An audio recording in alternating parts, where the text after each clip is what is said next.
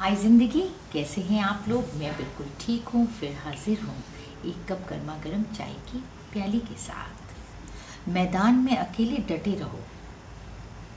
इसी को साहस कहते हैं।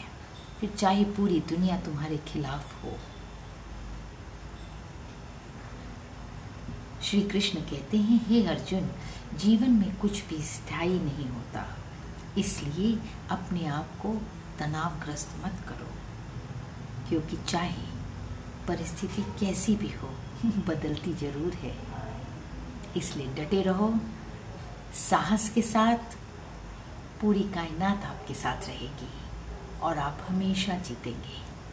अपना ख्याल रखिए, अपनों का ख्याल रखिए, हमेशा खुश रहिए और खुशियाँ बिखेरिए। Bye till the next time